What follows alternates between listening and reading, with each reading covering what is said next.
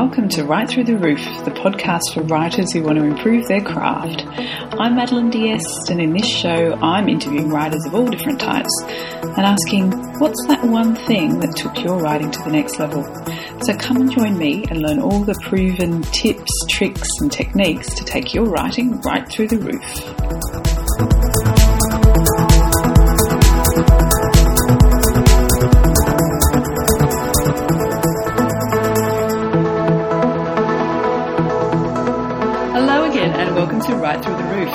I'm speaking with Alexandra Sokoloff. Hi Alex, how are you going? I'm great. How are you going? I'm going very well for seven o'clock in the morning. a little introduction about Alex. So, she is a best selling and award winning thriller writer and screenwriter. She's sold scripts to all the major studios, and her best selling Huntress FBI thriller series is currently being developed for television with Alex as a writer producer. And her latest book in the Huntress FBI series, Hunger Moon, is out now. Thanks for sparing the time to speak with me today. Oh, I'm thrilled to do it. A little hoarse, but I'm here. Never mind. We're all a bit croaky today. so, I like to start off with a few warm up questions. So, you know, as we're a bit croaky, you know, maybe some vocal exercises, some scales or something to get us all kind of warmed up. Uh, You- that I used to act. oh, okay. The whole red leather, yellow leather stuff, things like that. exactly. So you write uh, scripts and novels, and you write thrillers and horror and paranormal. So what's your favourite? Uh, well, my favorite has become uh, crime thrillers, and I I can't distinguish between the books and the TV series anymore. I I'm writing them both at once, and so they inform each other. But uh, I started with horror, but I feel like if you're really going to talk about questions of good and evil, you need to be talking about people, what people do, and not the the fantasy that there's some kind of supernatural evil out there. And that's really what I want to get at is the questions of good and evil and what can good people do about the evil in the world. And crime thrillers are the perfect exploration of that as far as I'm concerned. Mm, okay. Yeah, absolutely. So are you a plotter or a pantser?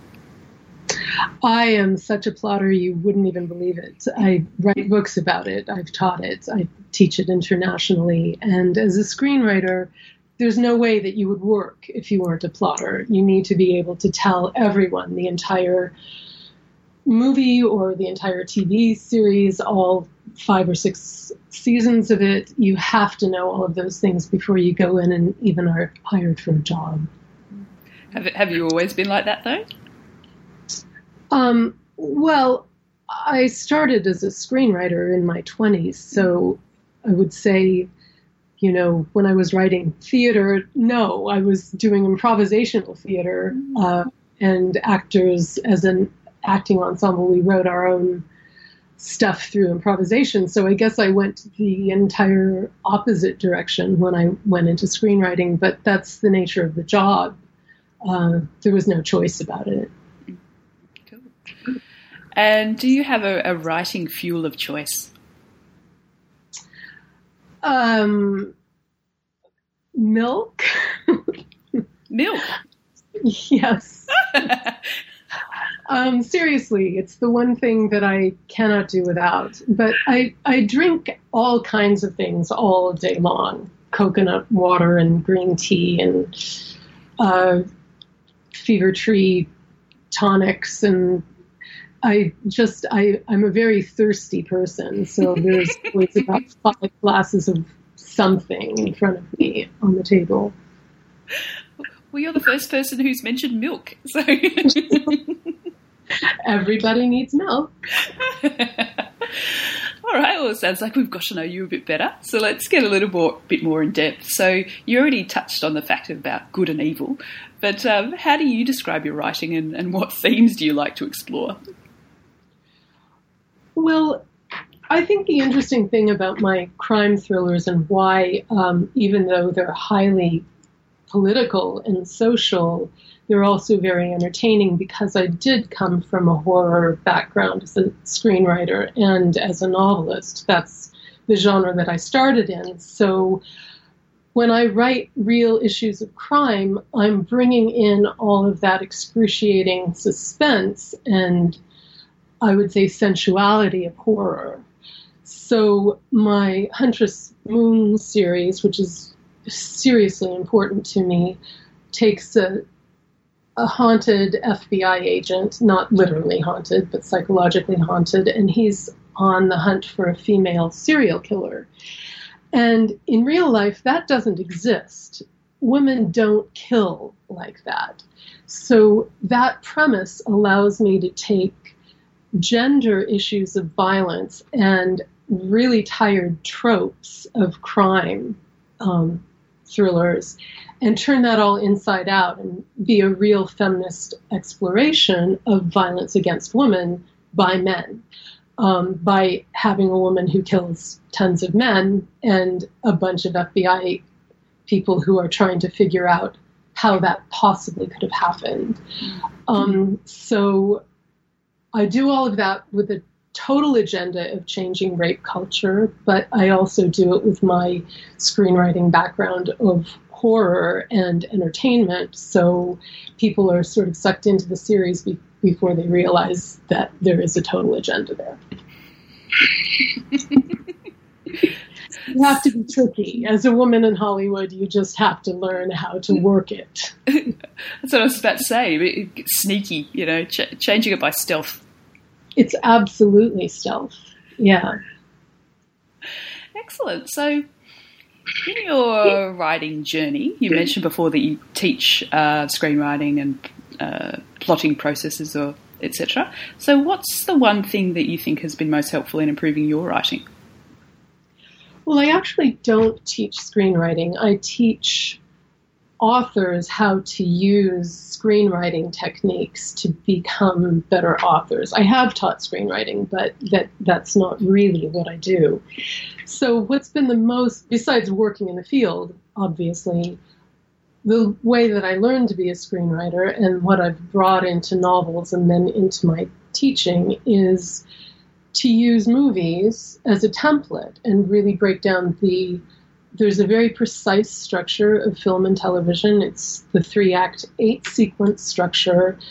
Um, and once you understand what that is, you can watch any movie for the rest of your life and be studying your craft. And I think it's really important to be able to do that kind of work while you're also pretending to have a social life or spending time with your loved ones, mm. right? Because we have to multitask as, as authors. And so, what I teach people to do is also by stealth, I guess we've got a theme going on, is to be able to work while, while appearing to have a social life. which we need as authors because otherwise we'd just be in the little cave. It is. This way, you can get your work done and also also have a family life and love life and all, all kinds of great things that they say that everyone should have to be a rounded human being. So, where do you think you got this from? Was that uh, did that come out of your original um, studies into screenwriting? Is that and taken you through further? Well, I uh, I would I grew up doing theater, and I majored in theater in college, and I was in this improvisational theater group after college. So I had never done any screenwriting whatsoever. I just moved down to LA to do that because I knew that I wasn't going to make a living in theater, especially improvisational political theater. So I knew that I had to learn what it was. And to me, the best way to figure that out is to take your favorite movies and figure out what those filmmakers are doing the writer, the director, and everybody else who puts a film together. And so that's what I did. I just I took at least 10 of my favorite classic movies and broke them down in excruciating detail and that's how I learned how to write screenplays. and it's the best kind of uh, exercise I think anyone can do because you know you can read all kinds of books, including mine, um, about how to do this, but what you really want to learn how to do is to write like the authors who most inspire you and the filmmakers who most inspire you. And the best way to do that is to break it down. Break down the thing, the movies that mean the most to you. And I say movies rather than books because it's such a stripped down form of storytelling that it's so much easier to learn how to write using movies than it is trying to analyze books. Do you have any examples that you uh, tend to use? Um, Silence of the Lambs is a go to for me. Obviously, that's the kind of horror thriller that I write. So I, I have I've analyzed every frame of that. I I actually I actually did. I learned how to format scripts by typing the script of Silence of the Lambs from start to finish into a screenwriting program so that I understood the rhythms of things. And that was an, a mind blowingly important thing to do to learn how to um, get that rhythm of, of film onto the page.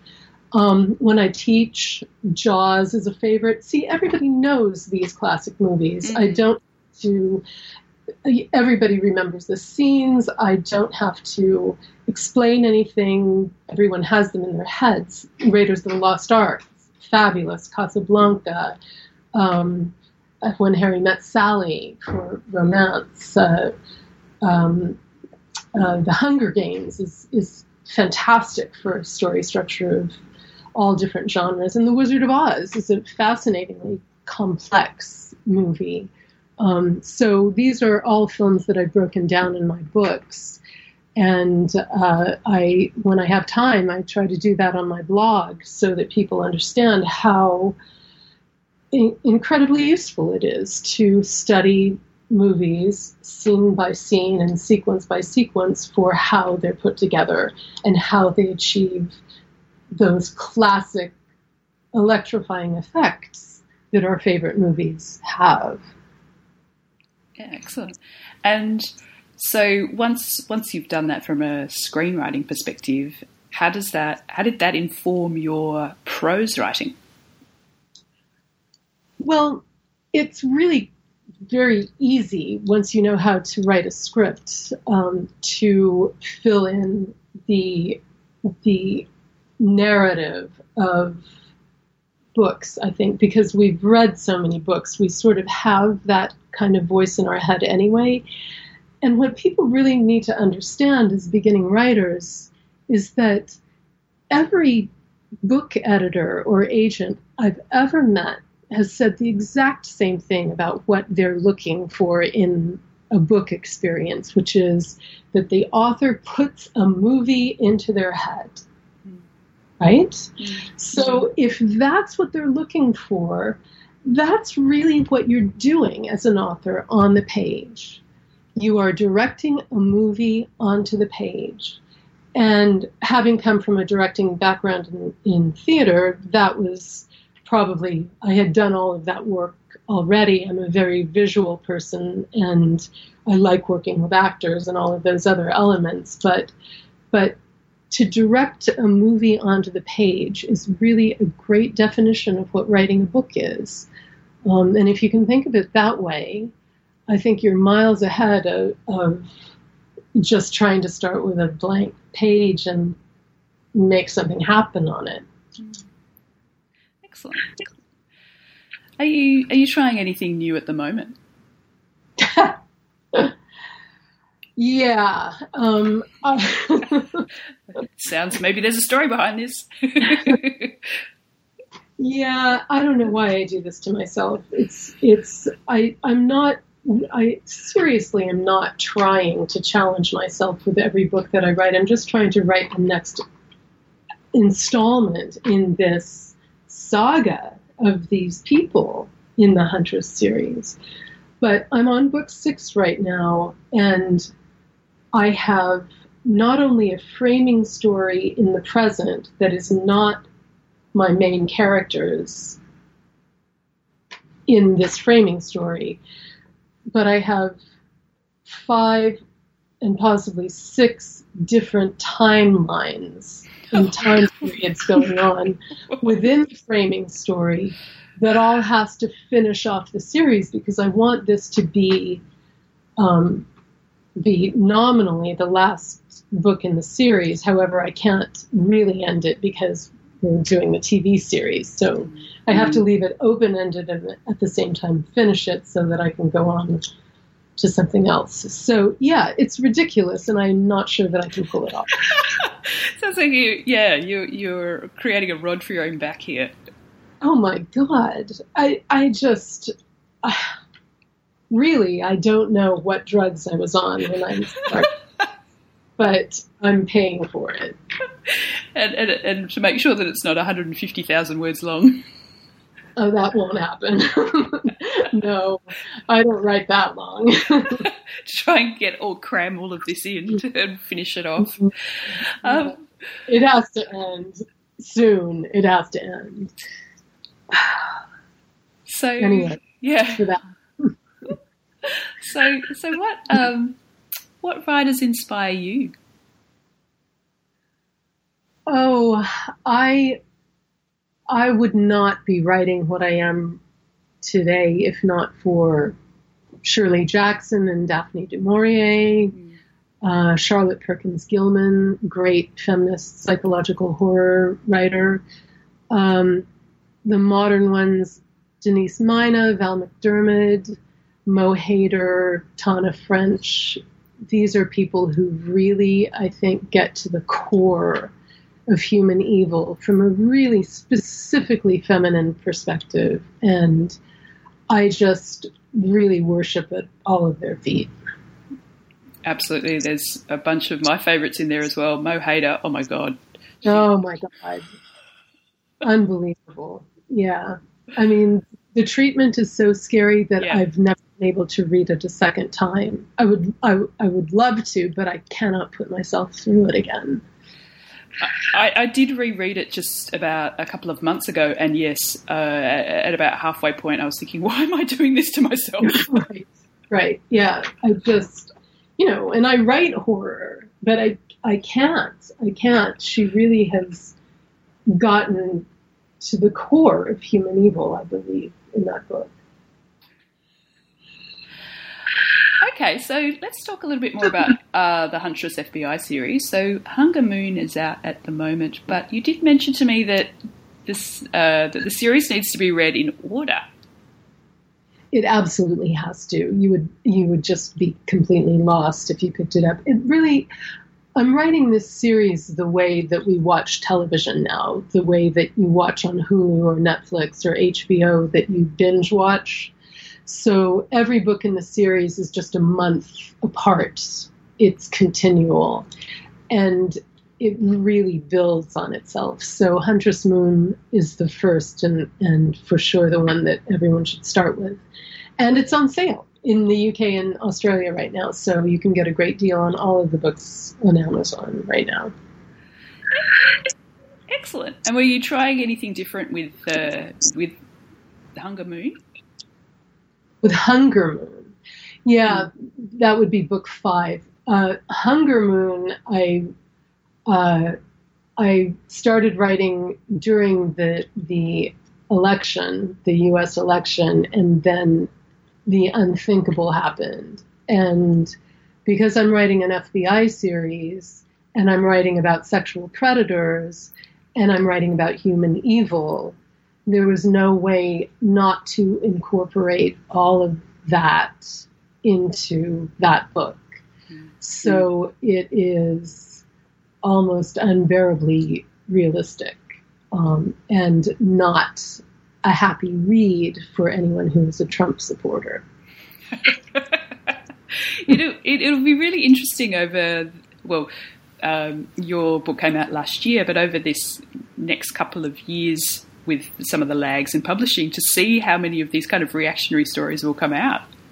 Yeah, I know. It's the lag in publishing is, and and also just the exhaustion that I I'm trolled constantly by Trump supporters. There is there's an actual campaign on several websites where people are encouraged to set up fake Amazon accounts to one star review that book. Um, they're sock puppets. So anyone who criticizes Trump is deluged by trolling. It, you really have to be aware that you're going to have to fight um, that, or it's just part of part of what speaking the truth is uh, these days in the U.S. and and I don't know for how long we're going to be in that kind of um, horrific state. Mm. And gosh, don't these people have anything better to do with their lives? well, apparently not. apparently not. Okay. Oh, oh well. Um, so you mentioned that you're working on book six. Is is that all you're working on at the moment? Are you doing the TV scripts as well? Yeah, um, book six and episode three. so, but I cleverly have. Um, I I am intercutting. This is why I'm going to Portland this week because episode three and book six are both heavily set in Portland. So I have some crossover with um, those those episodes right now, which is sort of saving me, um, saving my sanity, if I can keep them straight, because one is uh, one is set in the past, so it's eleven years before this series is, and yeah, I have to keep a list of technology and when it was and mm-hmm. what what was possible. It's it's not easy. I'm glad that I have a good copy editor. and I know that the, the world of television is very unpredictable, but any sense of when we might be able to see it on screens? I think they're going to we're going to be starting it up for um, release next year. There's a whole lot going on right now. Fabulous. All right. Well, um, I'll let you get back to it then, so you can make sure that it um, you, you have the time to make sure the scripts are perfect. Um, no. so I'll let you let you get on with your day and wrap up. So, if people are interested in finding out more about you and your work, where's the best place to find you online? Um, I have a website, like every author, alexandrasokoloff.com, um, and also just type Huntress Moon, and uh, all the different things will come up in Google. Like I said, on Amazon, you can get um, any one of the books for a really good deal right now. Which I took advantage of. So I would have sent you one. You don't no, it's, all, it's all good. Okay, well, thank you so much for your time today, Alex. It's been really interesting. Thank you so much for having me.